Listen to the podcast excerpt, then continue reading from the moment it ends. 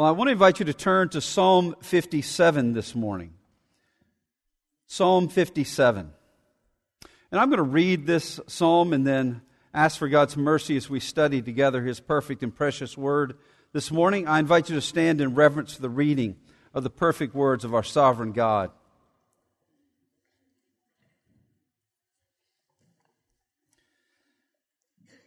Be merciful to me, O God, be merciful to me. For in you my soul takes refuge. In the shadow of your wings I will take refuge till the storms of destruction pass by. I cry out to God Most High, to God who fulfills His purpose for me. He will send from heaven and save me. He will put to shame him who tramples on me. Selah. God will send out his steadfast love and his faithfulness. My soul is in the midst of lions. I lie down amid fiery beasts. The children of man, whose teeth are spears and arrows, whose tongues are sharp swords. Be exalted, O God, above the heavens. Let your glory be over all the earth. They set a net for my steps, and my soul was bowed down. They dug a pit in my way, but they have fallen into it themselves. Selah. My heart is steadfast, O God. My heart is steadfast. I will sing and make melody. Awake, my glory. Awake, O harp and lyre. I will awaken the dawn. I will give thanks to you, O Lord, among the peoples. I will sing praises to you among the nations. For your steadfast love is great to the heavens, your faithfulness to the clouds. Be exalted, O God, above the heavens. Let your glory be over all the earth. Let's pray. Lord God Almighty, Creator, Sustainer, Redeemer, Sovereign of the universe, Father, Son, Holy Spirit, we pray this morning for your mercy and grace. For it to be evident that by the work of the Spirit you are among us. And Lord, we ask very specifically this morning that you would change us. For some, the change would be from spiritual death to spiritual life, salvation, awakened to the truth of the gospel. And for others, the change would be growth in Christ, sanctification, walking more in line with the gospel. But Lord, I pray that not one soul who is here this morning would leave here unchanged. May the seed of your word find good soil in the hearts of the people gathered here for your glory and our good. In Christ's name we pray. Amen. You may be seated. Thanksgiving is a fight. It's important for you to remember that because we tend to blur that. We tend to think that maybe being thankful and having a sort of disposition of thanksgiving is just a, a personality trait. Some people have it and some people don't. Oh, I wish I had it. I, I wish I was more like that. That's the way we tend to think. And we also tend to look out at other people and pick out particular things and tell ourselves a story about their lives. We see somebody who is consistently smiling. And we see somebody whose pictures on social media are always happy and their children are smiling in the pictures and we think, oh, they've got the life. They are so happy. I, I, I wish I had their life or I wish I was more like them. I wish my personality was more one that was naturally thankful. You see, the questions about the stories that we tell ourselves based on the information we have is whether or not they are true or false. What we are supposed to do as followers of the Lord Jesus Christ is to know that there is the story that is to govern the way we see all of the facts around us. You see, the problem with doing what I was suggesting, saying, I wish I was like them, thankfulness comes easy for them. Why do we tell ourselves that? If it's just a disposition, or if it's just a personality, it's just something I don't have. When in reality, for everyone, thankfulness is a fight. For everyone, thankfulness is a struggle. For everyone, the call is to fight, to see the world in the right way in light of God and His promises, and be thankful. You take those few facts you know about somebody, well, they're always smiling, and man, everybody just is attracted to them, and this over there. And, and you don't have any idea what is going on in anyone's life. No idea. Trust me, I've been counseling now for almost 30 years. You have no idea, and you cannot fill in the dots based on a couple of handshakes, pats on the back, and pictures you see. You have no idea. But secondly, this matters because thankfulness is not easy for any sinners. We live in a fallen world. We struggle with sin. Our default is the opposite of being thankful. Our default is to see the world in light of us out. And when we do, what marks us is not thankfulness, but self centeredness entitlement. We decide what we are entitled to, what we ought to have, and what others ought to be doing. And the other mark of seeing the world in that way, always for everyone, is self pity. And when we are mired in self pity, we tell ourselves, Oh, I just wish I got what I deserved. Which is a dangerous thing to say. And a terrifying thing to pray.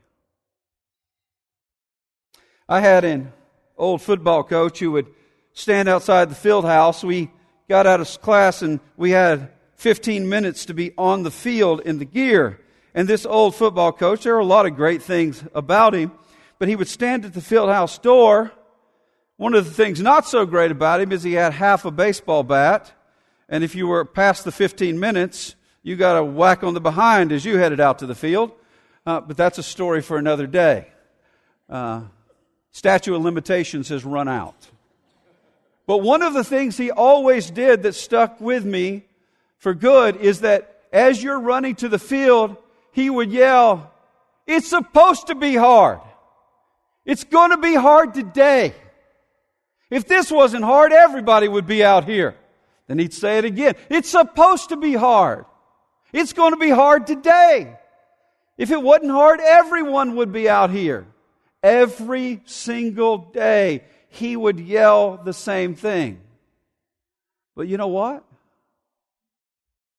It really helped me. I've got news for you. Football practice is hard. And nobody likes everything about football practice. Some sports, you just like everything about it, but, but football practice is grueling. The way football players endure, let's say you take the Kentucky team who had the big win last night, and they get the fruits of their labors. Don't, don't say amen. Calm down, folks. Uh, big win last night.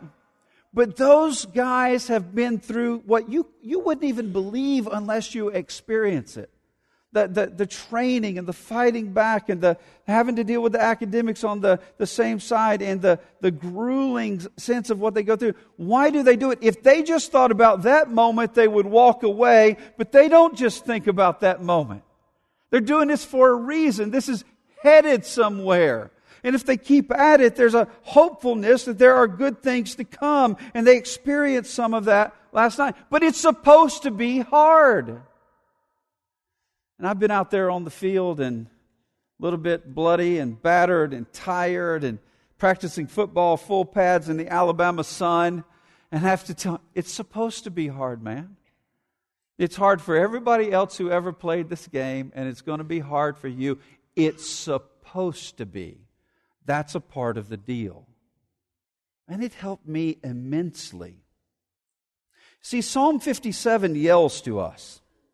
And one of the things that yells to us is it's supposed to be hard.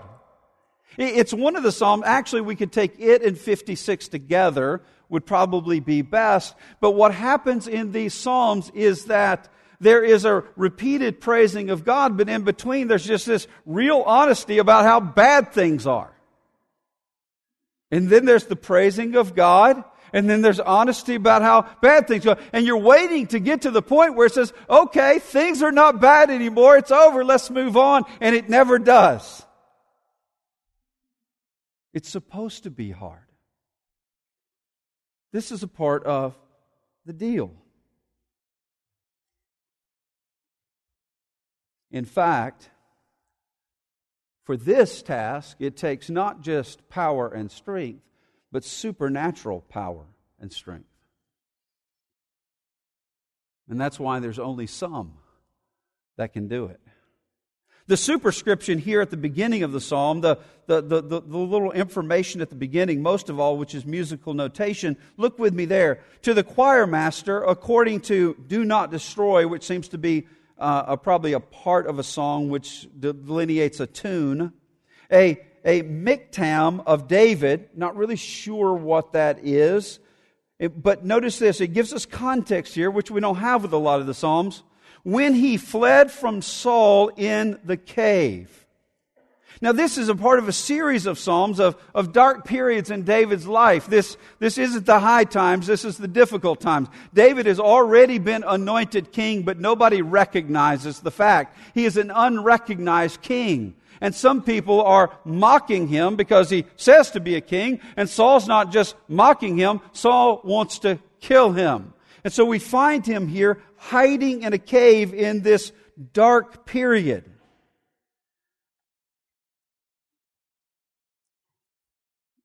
Let me read 1 Samuel 22 1 and 2 to point you to that context a little bit better.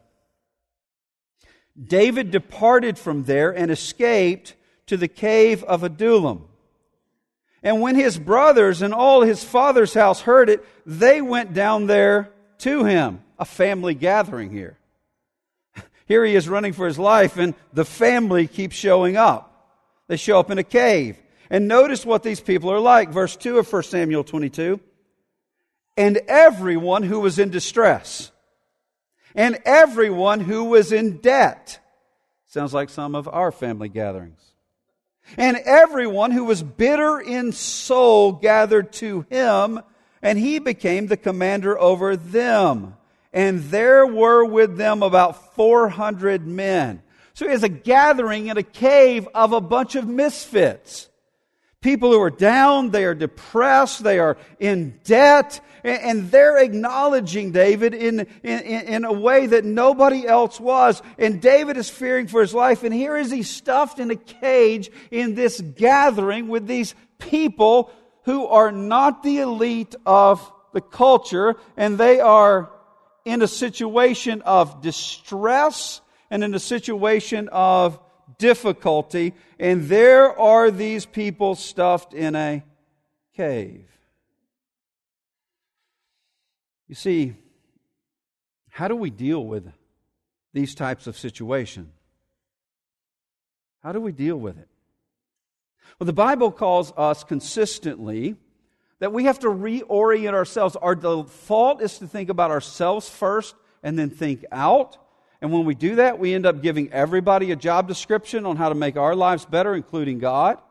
If this person would just do that, and that person would do that, and that person would do that. And if God would finally do this, then everything would be okay. And the Bible calls that foolishness, by the way. And the Bible calls us to reorient our thinking, and we start with God. The issue is what thinking do we live by? Do we live by the thinking that we create, which tells a story about what's happening around us? Or do we live by what God has said? And that becomes the story that governs our lives. Everybody is doing one or the other. So I want, I want you to see the way this psalm works. The, it starts out in verses 1 through 3, the God you know. So, so how do you deal with that? And think about David. He, here he is. He's been anointed king. He's unrecognized. He, he has to be sitting in this cave going, how is this the fulfillment of a promise? And we think that all, is this really going to happen? Am I deluded? I mean, if God was with me, would I be in a cave with a bunch of misfits? Notice what he says in Psalm 57, 1 through 3. Be merciful, or it's the same word translated gracious at times. Be merciful or gracious to me. Oh God, be merciful to me, for in you my soul takes refuge or shelter. In the shadow of your wings I will take refuge till the storms of destruction pass by. Verse 2 I cry out to God Most High. Crying out, he's, he's praying, he's petitioning God to God who fulfills his purpose for me. He will send from heaven and save me. He will put to shame him who tramples me. Selah, which is probably a musical notation to stop and pause and to reflect on this. So what does he do? Okay, I'm in this situation. It's easy for me to tell myself a story about this situation, and none of it's good, and everybody is, is, is, is um, doing wrong by me, including God, or I can remember God. I, I, can, I can voice the God I know. I can talk to Him. I can petition Him. He knows He's a gracious God, so He asks for His grace. He knows that his hope is not in his own strength, so he says, My soul takes refuge in you, in him. He hides in the shadows of the wings of God, he says here. Yeah, there are storms of destruction, and I'm going to stay there till they pass by. And I cry out, he says, to God Most High. And there's three things that he knows about this God. Notice these are all directional things, not detail things. God is not going to give him a three page summary of how he's going to get him out of that cave and on the throne with people recognizing him as king. But he knows this the God who fulfills his purpose for me. Think about what that means. He knows that in the cave of Adullam, this is not without purpose. There is a God of purpose who's bringing his purposes to pass, and this is a part of that purpose, and it will be fulfilled in me. Here's what he's saying. I don't know why I'm in this cave. I don't know why this group of people is around me. I don't know how this fits with the keeping of the promise, but I know this. It does. Because there's a God who fulfills his purpose for me. And then the second thing, he will send from heaven and save me. Now, now there is no time on that. That doesn't mean you're only going to be in the cave 24 hours or even only 24 years. It just means there's a God who has promised to save, and that God saves.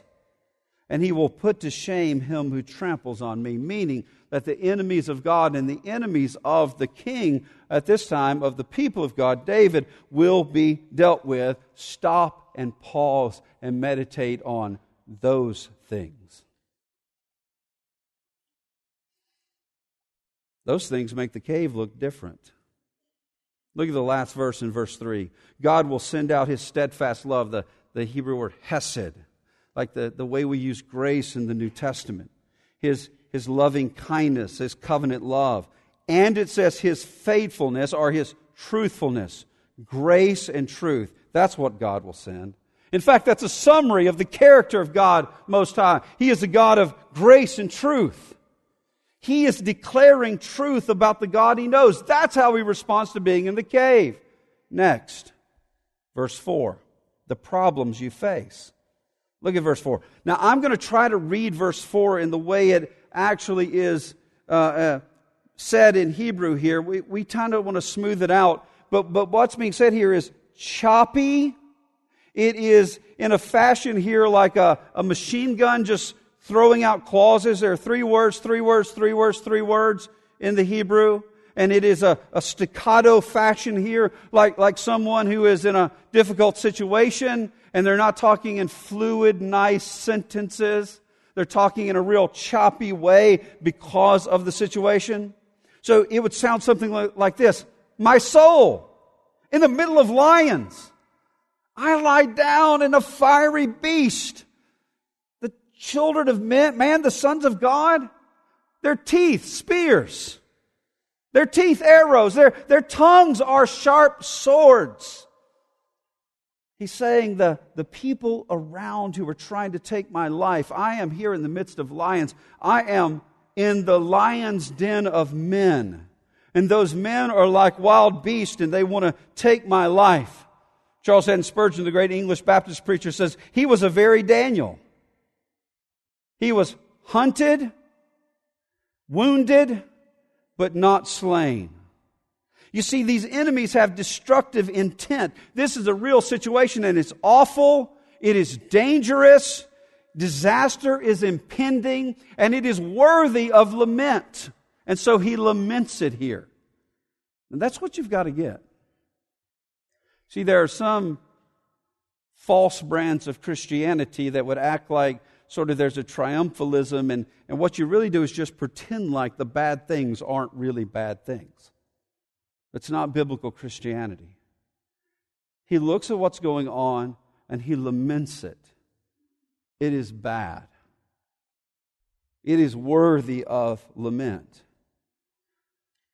Now, the way he could respond to this situation is to tell himself a story. If I'm here, it's because God has let me down. If I'm here, it's because other people haven't done what they needed to do. But that's not what he does. Look at verse 5. We see the liberated response. I say liberated because here's a guy in a cave and they're trying to take his life and he's with this 400 people and yet he's free. He's free. You see it by the way he responds. And this is the refrain of the chorus in, in verse 5. Be exalted, O God, above the heavens. Let your glory be over all the earth. Let your weight, your light, let it be seen. Let, let there be a visible manifestation here on earth of your light, your weight, and your greatness. Oh God, you are exalted above the heavens. May that be evident on earth. You see, the focus here is not on David's danger or deliverance. The focus here is on the greatness of God, the, the glory of God. He faces the real problems on earth that are worthy of lament with declarations about the glory of God, the God of the heavens. But notice that last phrase let your glory be over all the earth. You see, this is for all to hear and see. This is a longing for all to hear and see. So here's a guy who is anointed king. Hardly anybody recognizes it. The, the, the, the, the king that's on the throne that ought not to be is, is trying to kill him. He's surrounded by a, a bunch of misfits, and here's what he knows I've got a message that the whole world needs to hear.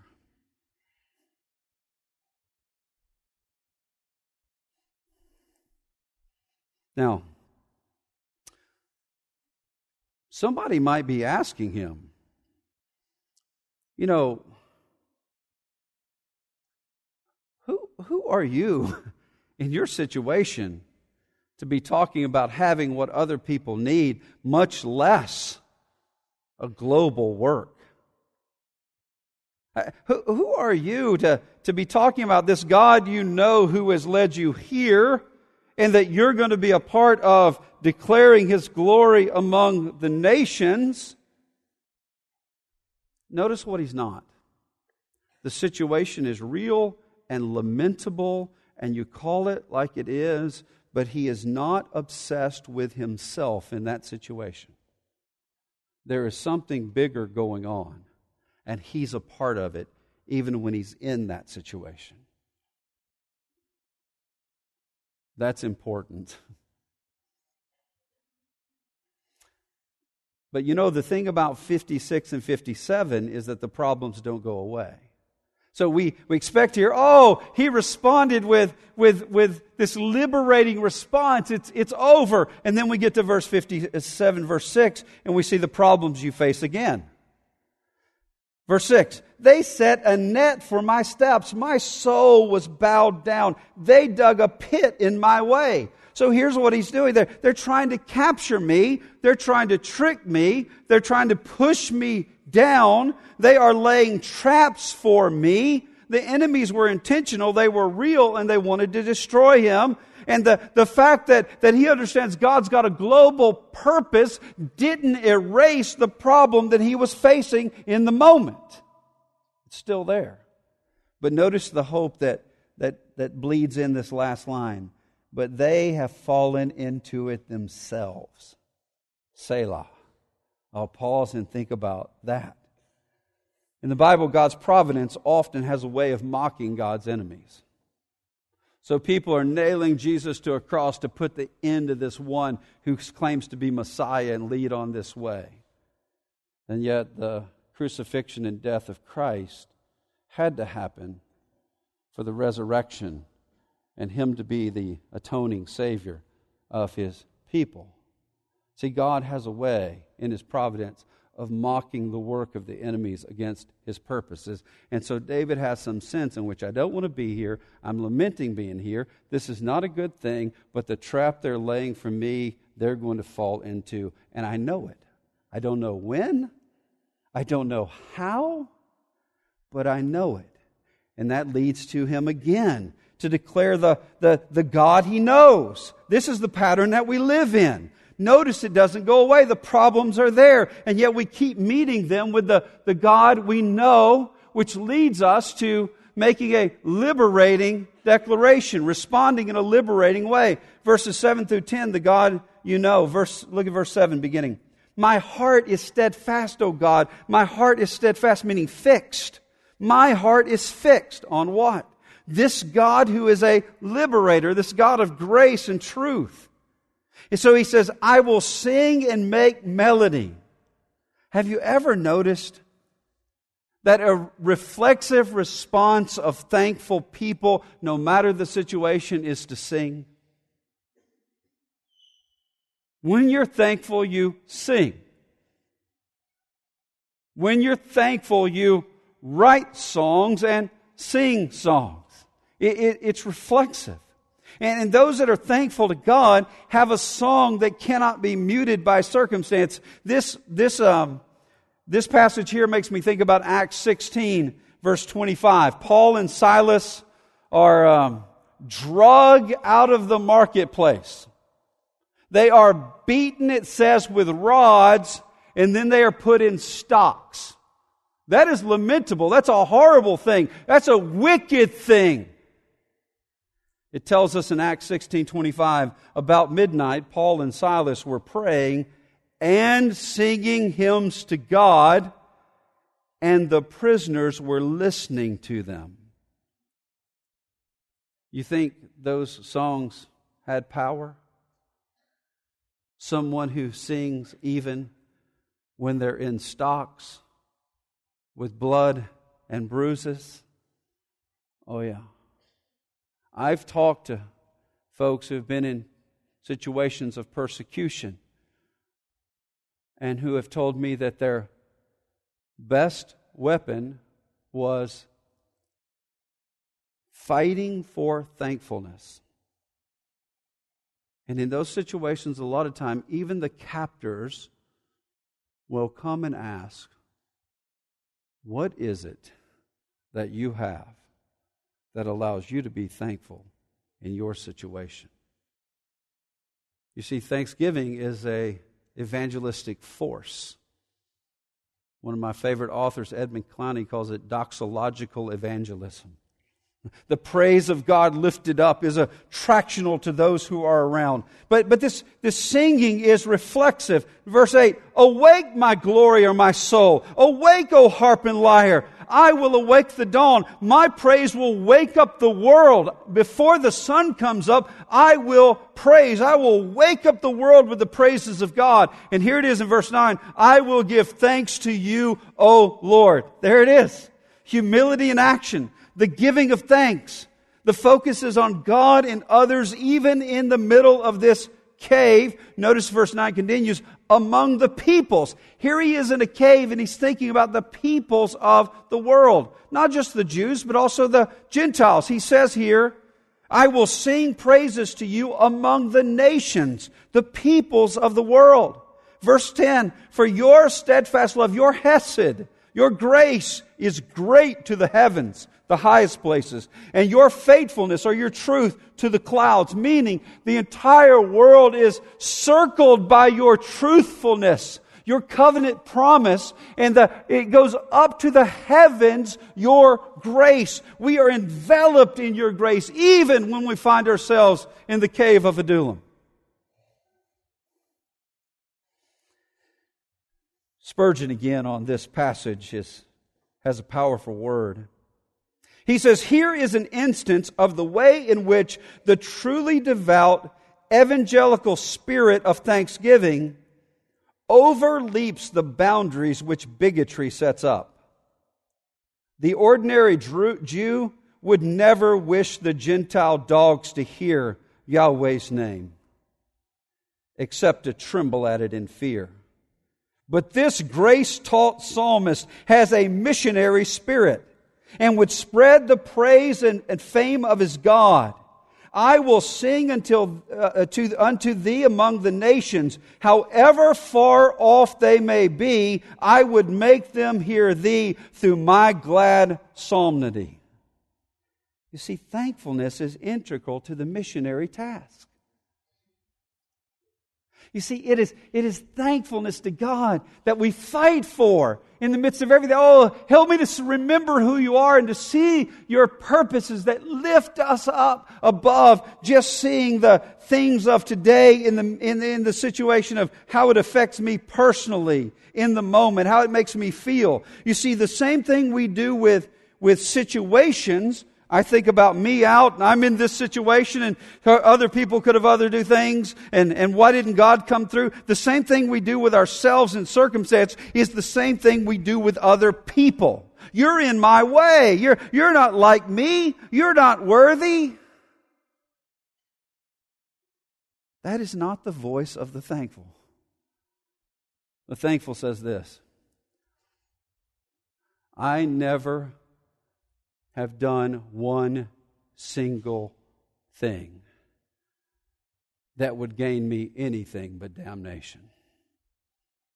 Nothing I have ever done was a credit for me toward salvation.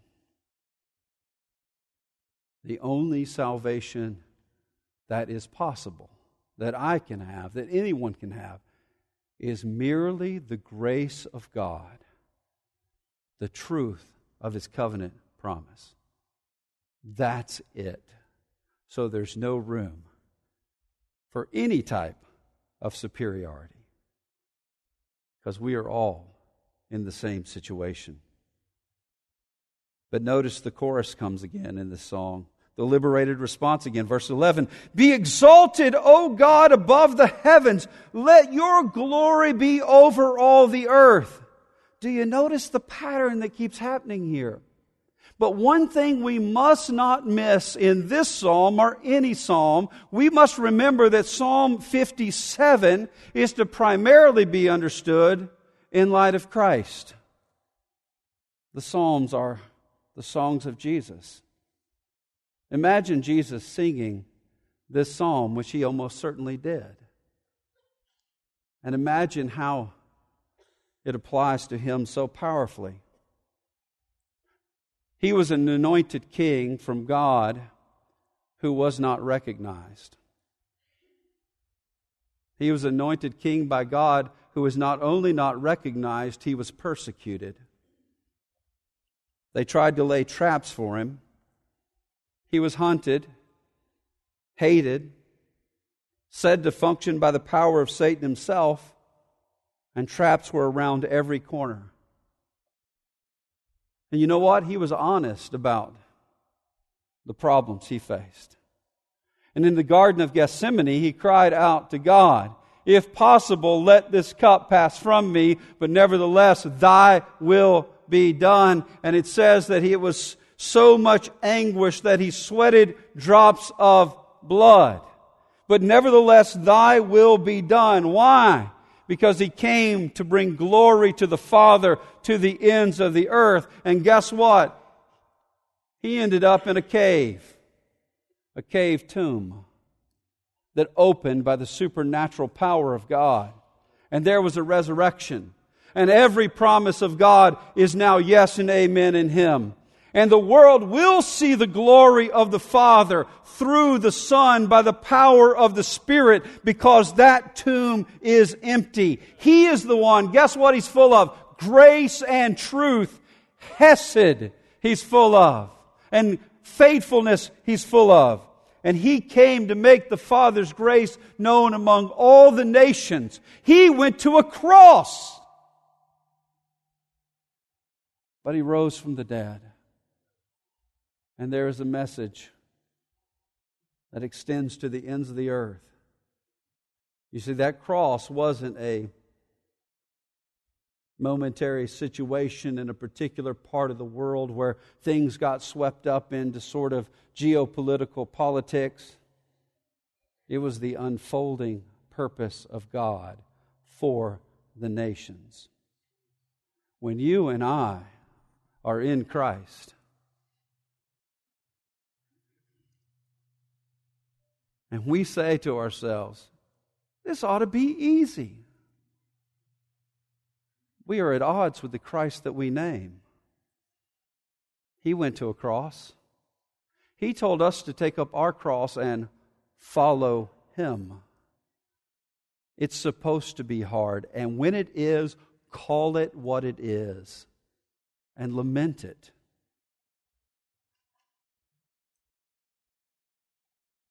But see it in light of the God that you know. And the God that you know fully and clearly in Christ. And when you see it in light of the God that you know, it won't necessarily go away in the immediate, but you will see it differently. And whereas if you don't see it in light of the God that you know, you will not have a song to sing.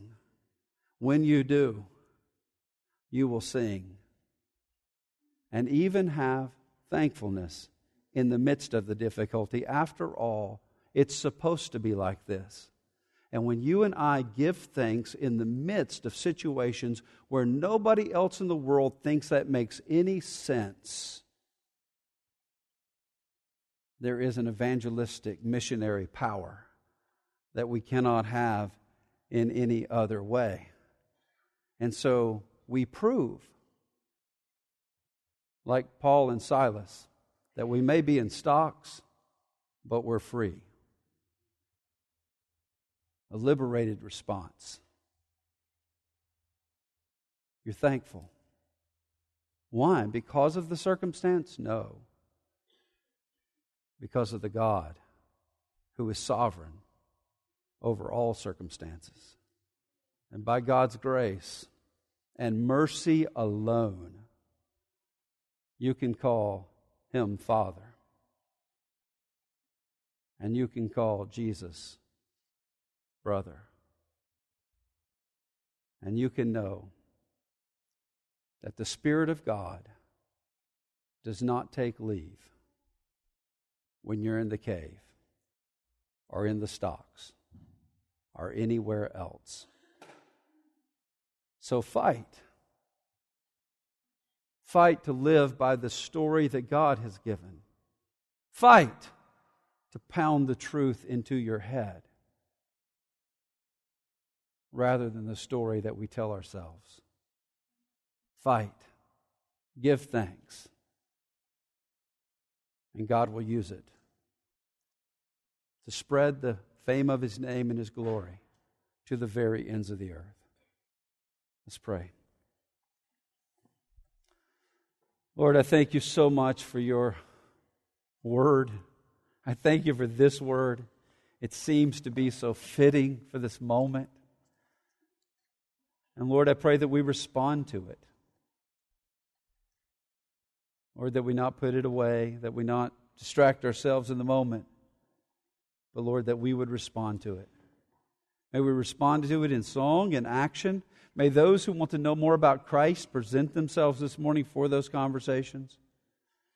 May those who want to be a part of this body move in that direction. And may all of us, may all of us, even in this moment, fight to give thanks.